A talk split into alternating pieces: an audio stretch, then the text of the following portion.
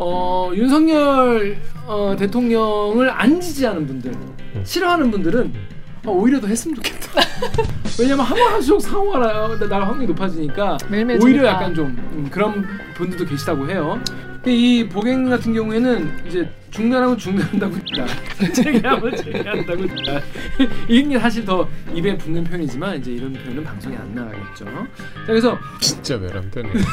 그러니까 그러니까 윤석열 대통령이 도어 스태핑에서 가장 사용한 단어가 뭘지를 빅데이터로 분석을 한 거예요. 그 모습 빅데이터 몇 번이나 했다고. 아니 그 분석을 했는데 가장 많이 사용한 단어가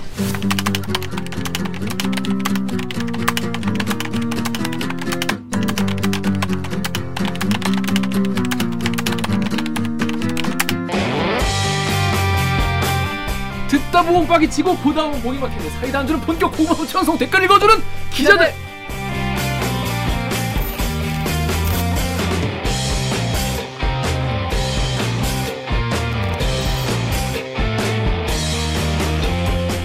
실화입니까? 싫어하냐? 저비용 고퀄리티를 추구하는 사내수공업 방송입니다. KBS 기사에 누르꾼 여러분들이 댓글로 남겨주신 분노, 질책, 응원 모두 다 보고 있습니다. 여러분이 한 땀 한 땀 눌러주시는 구독, 좋아요는 4차 언론혁명에 자꾸 큰 힘이 됩니다. 반갑습니다. 댓글 읽어주는 기자를 진행한 김기아 기자 오늘 방송 보시다 들으시다 이 방송 괜찮다 칩니다 들을만하다 어 괜찮다 구독과 좋아요 버튼 눌러주시면 감사하겠습니다. 주세요. 자 자기 소개해주세요. 정현욱입니다. 안녕하세요. 네, 안녕하세요. 일주일 만입니다. 자기 소개해주시죠. 안녕하세요. 임- 작가 이만입니다. 네. 따로 할 얘기 있나요? 아 뭐 바빠갖고. 그냥 반반. 근데 이제 장어를 먹고 와서 그런지 좀뭐 음, 그런 대로 버티고 힘이 있어요. 납니다. 그 지난 그 장어 먹방 영상. 예. 출판- 뭐 많이 잘랐대? 출, 아니 많이 잘랐지. 오규정 기, 매운맛은 다 잘랐어. 오규정 기자의 그 인권을 위해서 네. 제가 많이 잘랐습니다. Guns N' Roses 아 예 예. 음악이 참 좋더라고. Guns N' Roses는 너무 좋죠. 티셔츠 아니었어요? 아, 아 건, 이제 Guns N' Roses 이제 Appetite for Destruction 그 1집 앨범 커버가 어, 많이 많이 아니 그 장어 먹고 오는 길에 차에서 계속 뭐 그런 걸 틀어서 아유 시끄럽게 뭘 자꾸 이렇게 락 음악 같은 걸 트냐. 근데 듣다 보니까 좋아서 찾아서 들었어. 어? 이거 괜찮네. 다음 곡. 건센로지즈. 어, 다음 좋아요. 곡 괜찮네. 네, 오, 네. 그 다음 곡 하면서 빠져들고 있어요. 그러니까 이제 정유럽 기자가 인생의 한 30년을 클래식 음악만 들었기 때문에 10살 이후에 들었으니까 자 남은 인생은 네, 락 음악을 좀 듣는 것도 나쁘지 아, 않다. 중간 중간 들었어요. 저 락 공연장도 가봤어요. 그렇습니다. 자 그럼 저희는 로고 듣고 어, 일부 아, 외람이 코너로 돌아오겠습니다. 로고 주세요. 나는 기레기가 싫어요. 지금 여러분은 본격 KBS 소통 방송 댓글 읽어주는 기자들을 듣고 계십니다. 구독이 파도처럼 밀려오는 채널도 있고 이 물에 잉크가 퍼지듯 서서히 어 이거 어디서 봤는데 물드는 채널도 있습니다. 뭐지? 대들기가 물들었구나. 외람될 결심을 한 대들기에 어, 구조할 부탁드립니다. 네. 자, 뭐 세상에 이제 외람이 많고 많지만 내가 바로 외람이 진짜 외람이 KBS 혹은 이제 타사의 외람된 기사 소개시켜 드리는 네. 외- 진짜 외람이 코너 되겠습니다.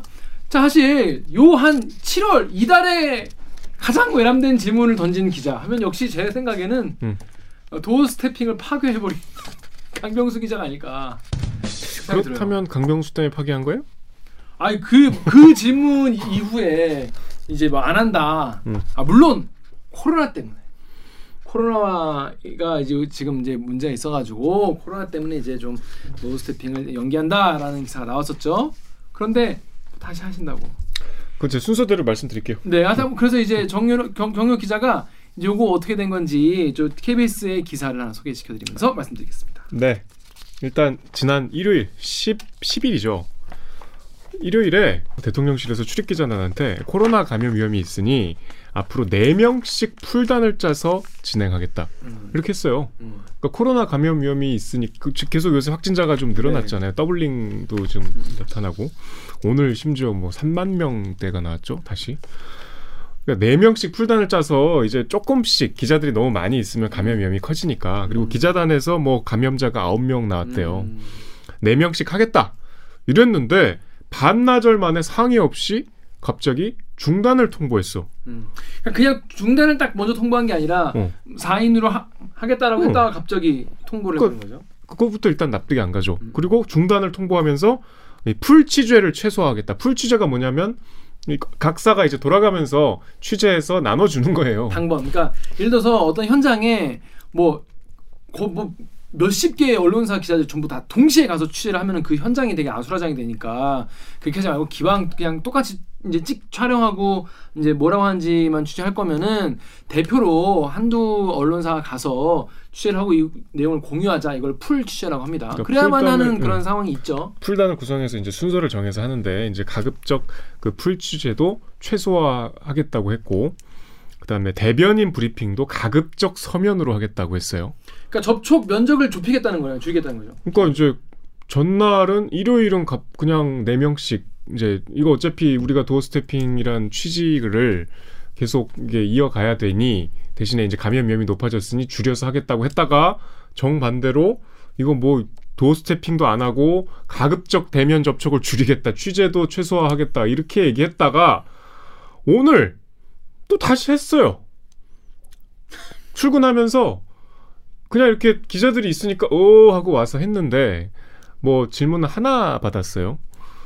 그렇게 좀 두 번 바뀌었어요.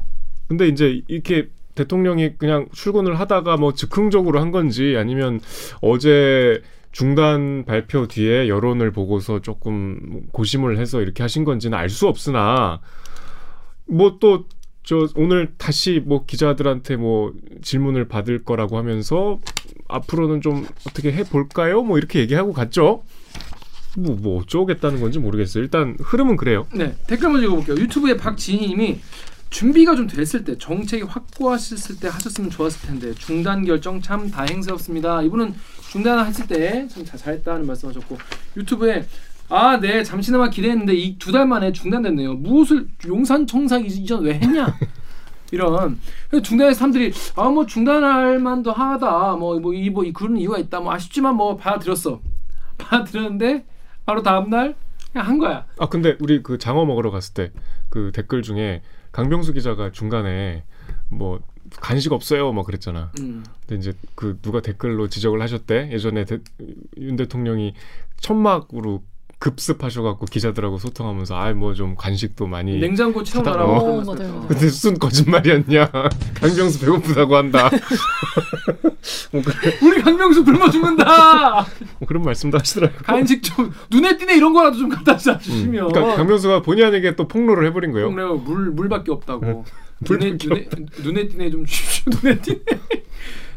기자가 뭐 그지냐 이런 말씀 하실 거 알고 있는데 그런 취지가 아닌 거 아시죠? 농담입니다. 자, 임 작가님 여기 엠박 댓글 읽으십시오. 네, MLB 파크 댓글에 나는 훗훗훗 님이 윤통이 도어 스태핑을 하루 만에 제기했네요. 어제 중단한 사유를 코로나 확산 방지라고 했는데 하루 만에 코로나 확산이 없어진 건가? 거짓말도 그럴듯하게 해야지. 이게 이게 코로나 확산 방지 때문에 이제 도어 스태핑 안 하겠다라고 했는데 바로 다음날 하니까 사람들이 하루 만에 이게 코로나가 종식이 됐구나 이런 아, 뭐 그게 그게 이유였으니까 많은 분들이 되게 좀 당황해하는 그런 일이긴 했어요.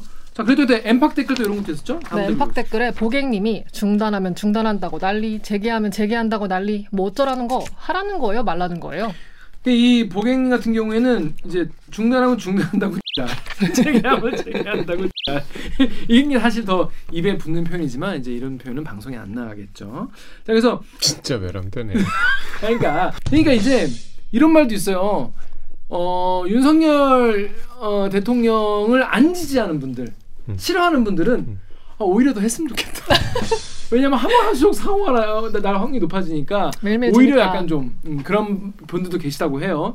근데 또 지지하는 분들이 오히려 아 좀 위험하다. 오히려 좀 자제를 하는 게 좋, 좋지 않겠나 이런 오히려 반대로 생각하시는 분들도 많이 계시다고 그래서 음, 음. 지지하는 분들도 의견이 갈리고 이제 안 지지하는 분들도 의견이 갈리는 그런 약간 독특한 사안인 것 같아요. 다음 댓글 읽겠습니다. 네, 또 뽐뿌 댓글에 비행 접시님이 갑작스런 도어, 도어 스태핑 재개가 의미하는 것, 대통령실과 대통령이 따로 놀고 있다는 걸 의미합니다. 대통령실에서는 윤을 컨트롤하려고 애쓰고 있지만 그게 전혀 안 되고 있는. 오늘 기사를 찾아보니까 윤석열 대통령 본인이 이 도어 스태핑에 대한 그 애착이 있으시다고 본인이 하고자 하는 의지가 꽤 있으시다고 해요.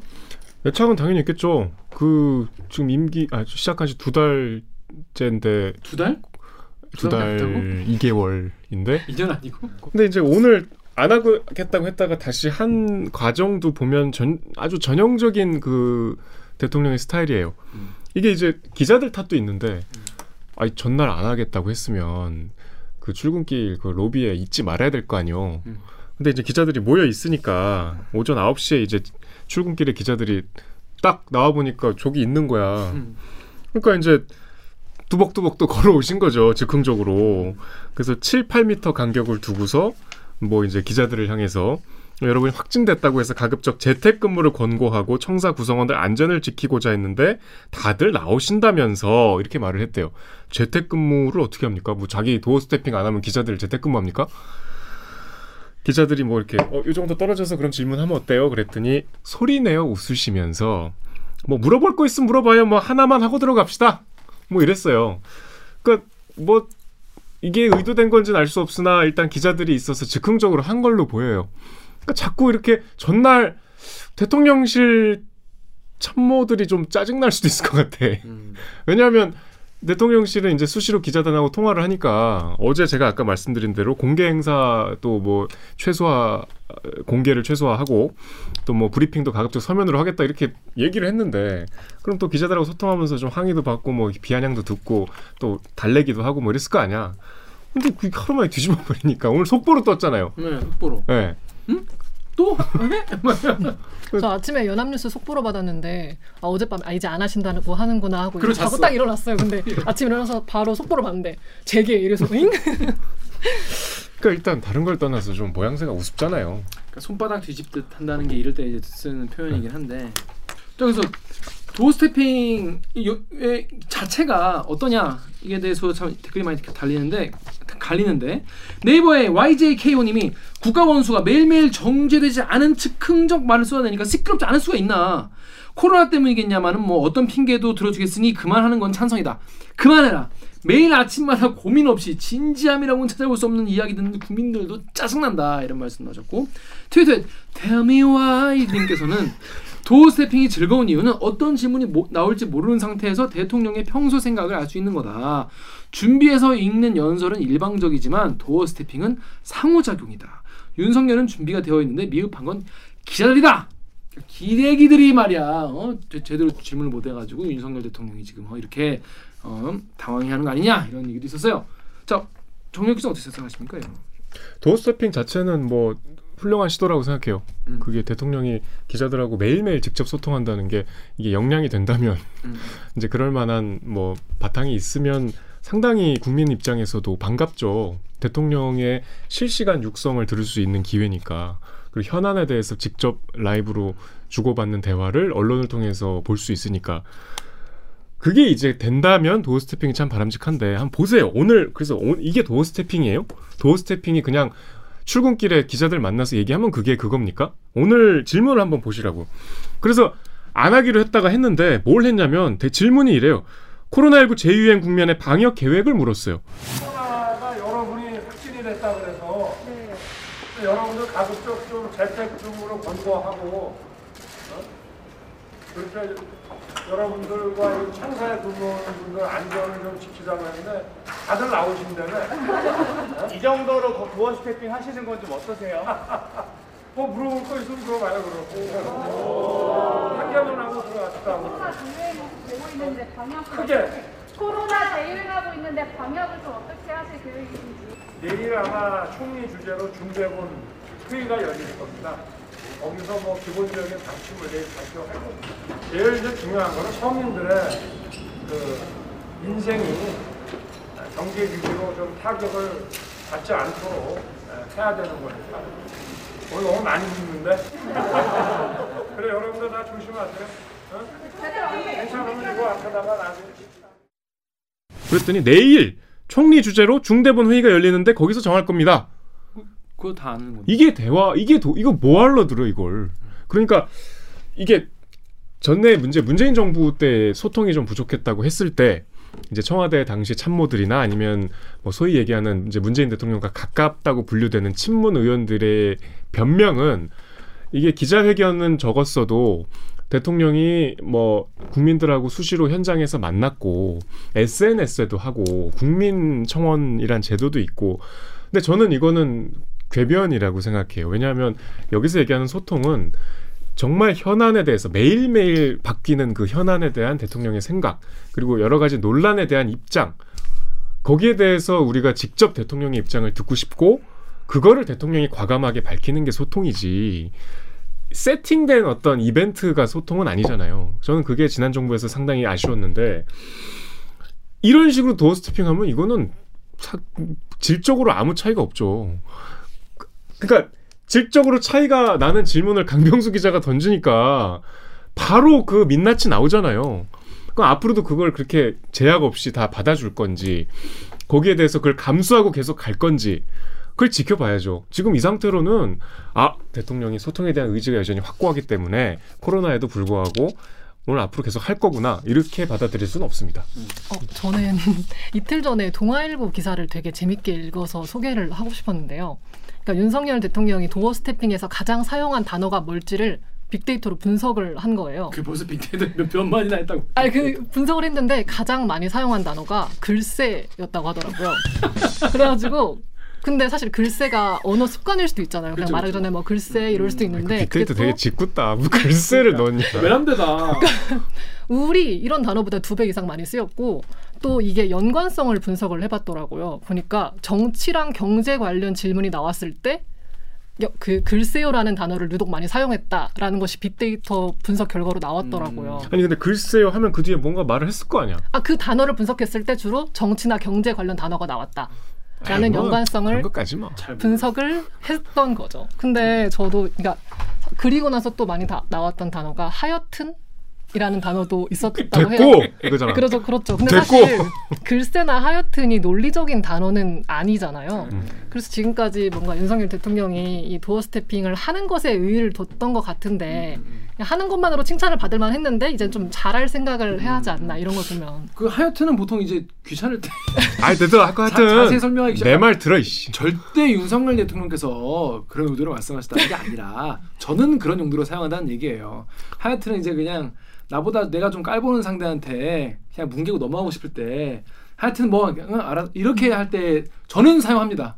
절대 윤석열 대통령 그랬을 리가 없죠. 오늘 아침에 이제 요 번복을 갖고서 뭐 기자들하고 잠깐 얘기를 하는데 어떤 기자는 그러더라고. 어쨌든 잘하건 못하건 간에 도어 스태핑을 해놨으니 음. 이건 이제 다음 정부가 이걸 물을 수 없지 않냐. 이건 소통의 큰 진척이고 아니 뭐 5년 뒤까지 굉장한 업적이라고 얘기하는데 네. 저는 정말 뭐뭐 노무현 대통령이 됐다가 이명박 대통령도 되고 박근혜 대통령도 되고 오바마 대통령이 됐다가 트럼프 대통령도 되는 이 세상에서 이 민주주의에서 정말 나이브한 생각이라고 음. 보고요. 기본적으로 이 도어 스태핑의 취지와 맞지 않다는 지금의 여론이 말해주고 있다고 봐요. 예를 들면 대통령이 강병수 기자가 그런 불편한 질문을 했을 때 좀 버벅거리더라도 약간 웃어 넘기고 약간 뭐 그거는 좀 새겨 듣겠다고 하고 다음 날 또 도어 스태핑 하면서 어제 그 기자 어디 갔어요? 아 어제 좀 아팠어. 또 해봐. 음. 그럼 얼마나 멋있어. 그렇지 나내 내 이제 이제 그게 맞는 거지 멋있는 거지. 그러면 본인도 훨씬 더 아니 그게 사실 기대하는 그림이잖아요. 음, 대통령실 이- 연락 기다리겠습니다.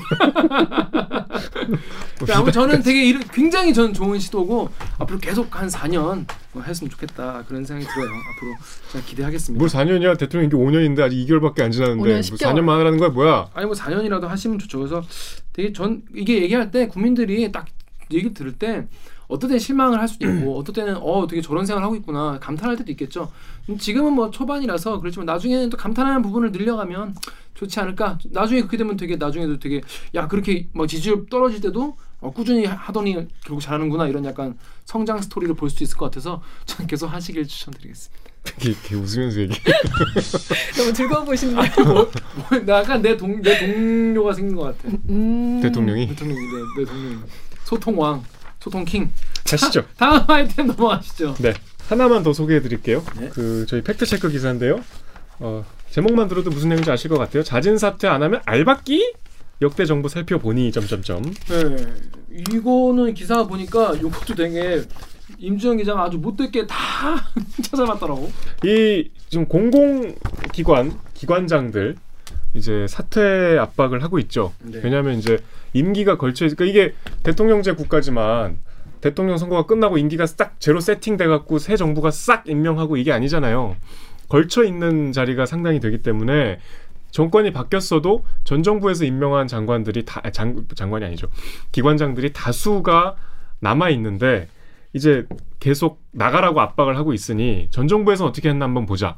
니네 지금 알박기라고 자꾸 뭐라 그러는데 예전에도 그렇게 알박기를 했는지 안 했는지 한번 들여다보자라는 기사입니다. 그게 쉽게 말해서 공직자가 정권이 바뀌었으면 임기가 남아 있어도 나가야 되냐? 아니면 아니면 아유 정해진 임기를 다 채워야 되냐? 여러분 어떻게 생각하십니까? 빠밤. 이게 사실은 내가 좋아하는 정권이면 음. 빨리 그 전에 나쁜 정권 거 갈아치우고 싶고, 어? 내가 싫어하는 정권이면 아니 전대 있던 사람 그냥 냅둬 이런 마음이 들 수 있죠. 이제 이제 그건 사실 근데 그때 그때 사람 감정이라는 거는 뭐 그럴 수 있어요.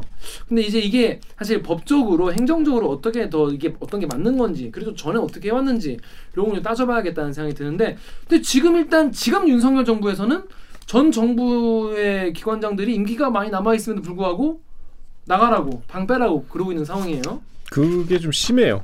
그러니까 네, 이제 여기 이마 임 작가 여기 댓글부터 읽어주시죠. 아, 네, 트위터 글에 데카르트님이 때까르트. 낙하산 고위공직자가 무슨 임기 보장을 따져? 정권 바뀌면 떠나야지. 지금 어떤 기관장이 어떤 압력을 받고 있습니까? 그러니까 어 임기가 정해진 이제 정무직 공무원이나 아니면 이제 여러 부처 산하의 공공기관의 기관장들인데 그 일단 자진 사퇴를 해라라고 압박을 하는 수위가 가장 이제 높은 자리는 장관급 정무직 공무원이죠. 두 개예요. 지금 논란이 되는 게 국민권익위원장과 방송통신위원장이죠. 저희는 방통위원장이죠. 왜냐하면 방통위원장이 바뀌면 KBS도 영향이 끼치고 아마 대들기에도 영향이 올 수 있기 때문에 그 직격탄이죠. 그 지난달에 이미 이제 간접적으로 한번 이분들이 장관급이기 때문에 국무회의에 뭐 참석을 꼭 해야 되는 대상은 아니지만 참석을 해 왔는데 지난달 14일에 한덕수 총리가 오지 마. 그래 통보를 했어요. 그러니까 사실상 나가라는 거지. 어, 낄끼빠빠 하라는 거죠. 음. 적당히 왜냐하면 이제 정권 입장에서도 생각해 보세요. 언론 정책 같은 거는 정권의 아주 핵심적인 정체성인데 전 정권 사람이 있으면 싫겠죠. 불편하지. 싫겠죠. 음, 음, 음. 그리고 아, 뭐 우리가 이름도 안 들어본 뭐 어떤 조그만 기관이나 연구소, 국책연구원, 뭐 얼마 전에 KDI가 문제가 됐습니다만 거기는 상당히 크- 규모가 큰 국책연구원이고 그런데 기관장들 사실 얼마나 인사 보훈 인사하기 좋아요. 음, 음. 낙한 자리. 인사 하기 좋잖아. 한 자리 챙겨주는 거. 선거 때 도움 받은 이제 여러 사람들 나눠주기 좋잖아요. 음. 그리고 뭐 그런 게 없다 하더라도 지금 정부가 그렇다는 게 아닙니다. 없다고 하더라도 내 지금 정권의 철학과 안 맞으니까 싫겠죠. 음. 어? 근데 이제 예전에는 그래서 알아서 나가는 분위기들이 있었고 안 나가면 이제 확 이렇게 좀 막 직간접적으로 이렇게 압력을 넣는데 이제는 그럴 수가 없어요. 왜? 음. 그럴 수가 없게 된 사례가 생겼기 때문에 음. 이제 지금도 진행 중이죠. 음. 이제 문재인 정부 때 산자 산업부 장관이었던 백윤 백운규 전 이제 산업통상자원부 장관이 지금 검찰 수사를 받고 있잖아요. 네. 지난달에 이제 구속영장까지 청구됐다가 기각됐죠. 이제 이분이 문재인 정권 출범 초기에 이제 산업부 산하 13개 산하 기관장에게 그러니까 이제 전 정권에서 임명된 기관장들한테 쉽게 얘기하면 야 눈치 챙겨라. 알아서 좀 나가라. 임기 있다고 버틸 거냐. 이렇게 강요한 혐의를 받고 있어요. 거기다 이제 이 중에서는 뭐 지역 난방공사 사장 공모 과정에서 뭐 문재인 대통령과 가까운 아, 한명숙 전 총리와 가까운 누구에게 이제 면접 예상 질의까지 줬다 뭐 이런 혐의를 받고 있는데 뭐 다른 혐의는 그렇다 치고 어쨌든 사퇴를 강요한 그 혐의 그게 바로 지금 벌어지고 있는 거잖아요. 그렇죠. 어? 근데 이 백운규 전 장관을 누가 고발했냐? 누가 고발했겠습니까? 당시에 지금의 국민의힘인 자유한국당이 고발했어요. 2019년에. 근데 지금 뭐라고 하고 있냐면 이들이 이제 시- 여당이 됐잖아. 정권을 잡았어.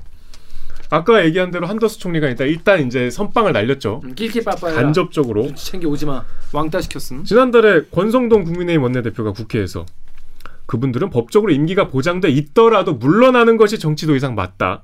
한 발 더 나가서 후안무치하다. 이렇게 얘기했어요. 한 발 더 나가는 것도 모자라 두 발 더 나가서 김기현 전 원내대표가 페이스북에 최근에 7월 5일에 문재인 정권의 목리성 알박기 인사 똥배짱으로 버티다 나중에 후회하는 일 없길 바랍니다. 이거 완전히 협박성 글이잖아요. 후회하지 마라. 네. 후한무치한 행태. 본인들이 전에 한 걸 기억을 못 하셨을 아, 너무 있잖아요. 어이없지 않습니까? 일단 이게 옳고 그름을 떠나서 너무 앞뒤가 안 맞잖아요. 음, 지금 이게 그리고 진행 중이에요. 음. 본인들이 고발한 건으로. 그래놓고 지금 정부에서 이렇게 한다는 게 이게 너무 지금 이거 그냥 개인적으로 우리끼리 사적으로 사회생활 하면서도 이러면은 욕 먹는데 그래서 클리앙의 비밀 아이디님이 그러니까 지금 저게 뭐라 할 말이 없는 게 문재인 정부 때도 몇몇 장관들이 세술은 세 부대에 담아야 한다고 싹 갈아엎었거든요 라고 했거든요. 그래도 대댓글로 빙상님께서 그러니까 그렇게 하다가 환경부 블랙리스트로 지금 법적 처벌받고 있기 때문에 법적 판단을 내리는 지금은 못 한다고 봐야죠. 어, 정리가 된 상황 이렇게 하면 안 되는 걸로 이제 지금 진행 중인 건데 그 다음 다음 댓글에 나그네님이 윤석열 이제 당시 뭐 검찰총장 시절에 어, 임기는 국민과의 약속이므로 지켜져야 한다라고 했기 때문에 정부의 공공기관장 사퇴 압력을 내로남불로 비판받는 것이 마땅하지 않냐 이런 말씀도 하셨어요. 이 기- 기사에서 이제 실제로 과거 정부의 어땠나를 알아본 거예요. 음. 근데 어땠습니까 이게? 정리를 하면 음. 정말 중요한 자리, 정권의 철학과를 구현해야 되는 자리, 핵심적인 보직들은 알아서 나간 경우가 압도적으로 많고 이 기사에서 그렇게 언급은 안 했는데 제가 보니까 다 뭐 찾아보고 뭐 이렇게 사례들을 정리했는데 대체로는 나갔다. 음. 임기가 남았더라도 정권이 바뀌면 왜냐하면 근데 괴롭잖아요. 아 국무회의도 오지 말라 그러는 건 이제 시작에 불과할 테지. 이거 뭐 뭐 그러지 않으리라고 믿지만 뭐 감사원 동원해서 이제 뭔가 이렇게 좀좀 좀 작업을 들어갈 조짐도 보이잖아요. 그런 직간접적인 압력을 받으면 내가 무슨 부귀영화를 누리겠다고 할지 않을까요? 아 근데 뭐 건바이 건다뭐 좀 그때 그때 다르다는 결론 아니었어요? 뭐 다 나가진 않았는데 안 나간 경우 있었어요. 안 나는 경우도 있는데 이제 제가 말씀드린 거는 예- 이제 보세요. 그럼 예를 들면서 금융위원회나 그 공정위원회, 공정거래위원장 우리 그 지난주에 얘기했던 송모 교수님 결국은 못 버티고 나가셨죠. 음. 지난주에 얘기했는데 그런 아주 핵심적인 자리, 그 정부 경제 정책에 있어서 아주 정체성과 직결되는 자리들은 사퇴한 사람이 압도적으로 많았어요. 그리고 이제 자진 사퇴한 분들 쫙뭐저 망라가 됐었고 그다음에 인권위 같은 데는 임기를 지킨 경우가 많다고 해요. 음. 뭐, 뭐 안경환 위원장, 현병철 위원장을 예로 들었는데 이성호 위원장까지. 근데 이제 감사원장, 뭐 국민권익위원장, 방통위원장 또 뭐 임기를 지킨 사람이 뭐 덜어 있는데 음. 제가 보기에는 어 이게 여기서는 지금 일부 인사만 정권 교체에 스스로 자리에서 내려왔다고 하는데 뭐 남은 임기가 극히 적거나 아니면 뭐 크게 정체성이 다르지 않, 않았거나 뭐 이를테면 이명박에서 박근혜 정권으로 넘어갔을 때 그런 경우가 아니라면은 뭐 그렇게 버틴 경우는 많이 없, 없었던 것 같아. 근데 제 친구 아버지가 모 기관에 뭐 차관급 뭐 기관 기관에 간부셨어요. 근데 이분이 이제 가- 위에도 바, 바뀌었는데 본인은 이제 안, 안 나가려고 한 거지 계속. 이제 그래도 저- 자꾸 이제 눈치 챙겨 이런 게 시간이 오는 거예요. 그러니까 이분이 아 나는 내가 뭘 잘못했냐. 그난 끝까지 하겠다고 하셨는데 밑에 있는 국장분이 되게 친한 분, 되게 자기의 어떤 이제 소울메이트 같은 그런 이제 부하 직원을 국장을 두 명 정도를 이렇게 감사 이렇게 해가지고 아주 그냥 너 안 물러나면 이- 얘네 아주 그냥 보내버리겠다 이런 식으로 대놓고 협박같이 했다고 해요. 뭐 어느 정도인지는 말씀 안 드리겠지만. 그게 수사의 기본이죠. 예, 예. 주변 사람들 압박. 그러니까 예, 그래서 그분이 결국 물러났어요. 어, 근데 이 그런 이제 내외부의 압박이 있으면 사실 버티기가 어렵겠죠. 근데, 근데 이런 게 실제로 이게 이게 맞는지에 대한 근본적인 논의가 좀 필요하지 않나 이게 이게 왜냐면 뭐 정권 바뀔 때마다 서로 막 자기 삶 예를 들어서 자기 삶 채워넣는 게 당연하면 이걸로 공격도 안 하고 이런 소음이 없을 거 아니야 노이즈가 없을 거 아니야 근데 아니면 이게 무조건 이 임기를 다 지키는 게 맞으면 또 그거대로 그냥 한 뭐라 할 거 아니에요 근데 이게 기사를 내용을 보니까 그게 아직 뭐전 우리나라는 이게 또 전혀 합의 같은 게 전혀 안돼 있는 상황이라고 하더라고요. 그냥 뭐 합의가 아니라 뭐 전혀 여기에 없어, 대한 전혀 뭐 없어. 그게 없죠. 근데 이제 뭐 이를테면 이것도 뭐 야당 의원입니다만 김종민 의원 같은 경우는 이제 공공기관장도 나누자. 전, 정무직과 전문직을 나눠서 정무직이면 음. 알아서 나가게 하자. 음. 뭐 이렇게 얘기를 하는데 이게 그 항상 이제 내로남불 문제죠. 이렇게 주장하다가 또 민주당이 만약에 지- 집권을 해. 그러면 나가라고 안 하겠어요? 음, 음. 그게 문제인 거예요. 음.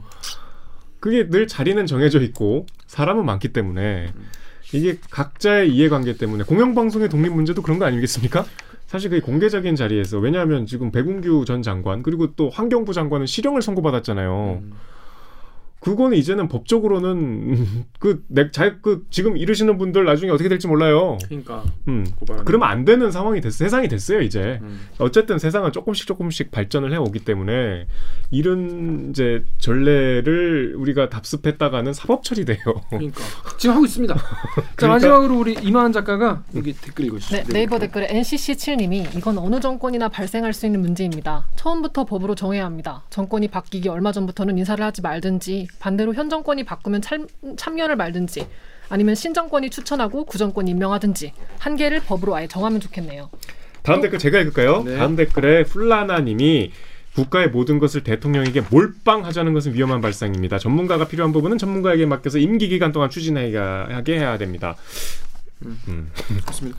사실 저 이건 사실 뭐 정답이 있는 이슈는 아니고 지금도 뭐 학계에서 논의를 하고 있는 사안이기 때문에 뭐 뭐가 딱 맞다라고 할 수 없지만 지금 수사 중인 사건이 있, 있고 그 수사를 이제 굉장히 많이 밀어주신 당사자들이 하실 말씀은 좀 좀 약간 안 맞는다. 본인이 생각이 고발해놓고 그러니까 안 맞는다 이런 생각이 들고 아무튼 앞으로 이거 어떻게 진행되는지 한번 지켜봐야 될 것 같습니다. 자 그러면 자 정윤호 기자 근데 여러분 이 외람이 코너 끝나는데 2부 아는 만큼 보이는 뉴스 아만보 코너로 가려고 하는데 정윤호 기자가 슬프게도 참석을 못한다고 합니다. 아 네 죄송합니다. 왜왜 왜 그런지 어. 이유를 설명가지고 사과하고 가시죠. 저희 그때 출장 갔다 온 거 이제 다음 주가 방송이라 저 이번 주 계속 밤 12시 넘어서까지 계속 작업을 해야 돼요. 그래서 녹화를 오늘 빠질 수가 없어서 왔는데 여기까지 하고 왜냐면 외람이는 외람이가 없으면 안 되지만 또 아마 한 번은 또 전문가가 항상 나오시니까 네 전문가와 합을 맞추실 두 분이 계시니까 제가 일을 하러 가겠습니다. 그렇습니다. 자 2부 아만보에서는 태국 방콕에 있는 김원장 기자 모시고 2부 시작하겠습니다. 자 그러면 누구 주세요? 빠밤